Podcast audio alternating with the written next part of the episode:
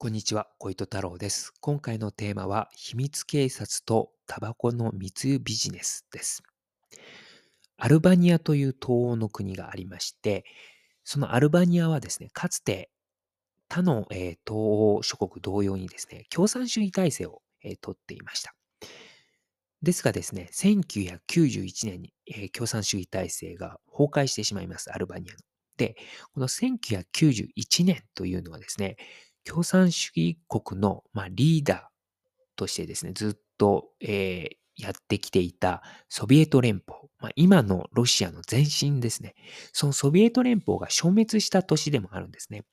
でこの1990年代の初期に、まあ、いろんな共産主義国がですね、まあ、体制をこう変換していった時期でもあります。まあ、あの今の北朝鮮とかはですね、まあ、ずっとそのまま今に至っているんですけども、まあ、東欧の国とかは、まあ、共産主義体制からこう変換していった時期だったんですね。で、その1991年以前はですね、アルバニア、当然共産主義体制をずっと取ってきていました。で、エンメル・ホッチャというアルバニアの指導者がいまして、まあその指導者がですね、アルバニアの共産主義体制を引っ張っていたということになっています。で、この共産主義体制の時代にはですね、秘密警察がアルバニアにはいまして、まあ、おそらくですね、このアルバニアの秘密警察はですね、まあ、ソビエト連邦でいうところの KGB、ソ連国家保安委員会ですね、のような、まあ、役割をしていたんじゃないのかなというふうに思います。で、アルバニアの秘密警察のことを、は、しぐりみ、しぐりみと言います。で、このしぐりみはですね、密かにあるビジネスをイタリアのアウトロー組織と行っていました。で、それがですね、タバコの密輸ビジネスです。で、アルバニア側はですね、タバコの密輸、えータバコのですね、方を、えー調達して、で、それをですね、アルバニアの港からイタリアの方に送るということですね。で、イタリアのアウトロー組織は、アルバニアの、えーしぐりみからタバコを買って、で、まあ、えーイタリアのアウトロー組織はそれをこう密売していくというような、まあ、共同事業だったわけです。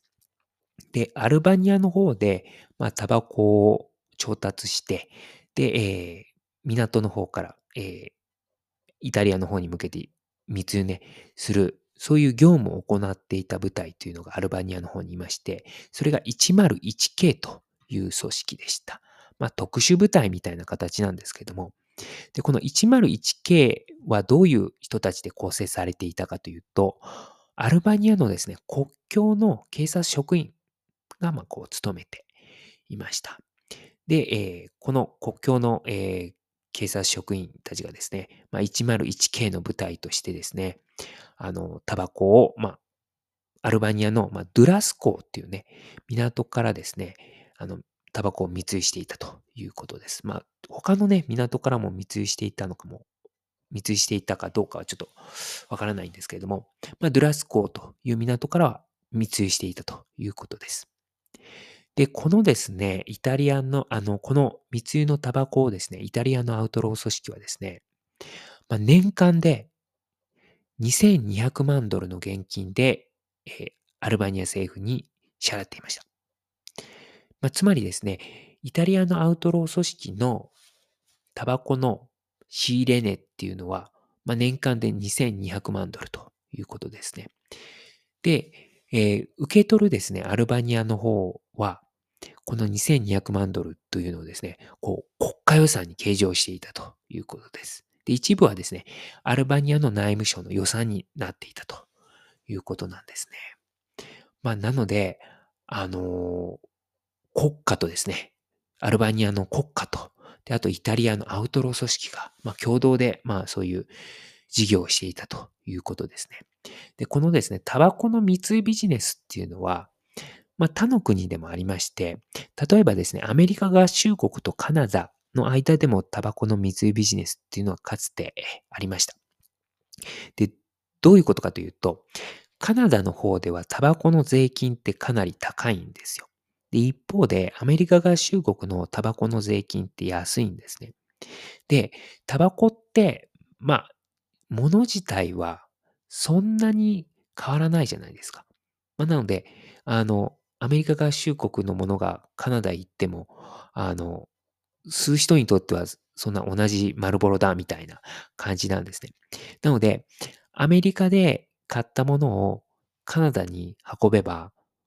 その分高く売れると。カナダでは高く売れるということなんですね。まあ、なので、アメリカで大量にこう、丸ボロを集めて、で、カナダの方に持って行って、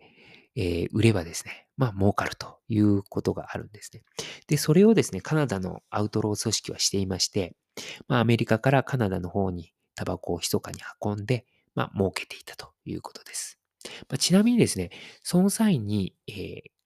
アメリカのですね、先住民族の居留地というところを通って、まあ、えー、カナダの方に運んでいたということですね。まあ、おそらく、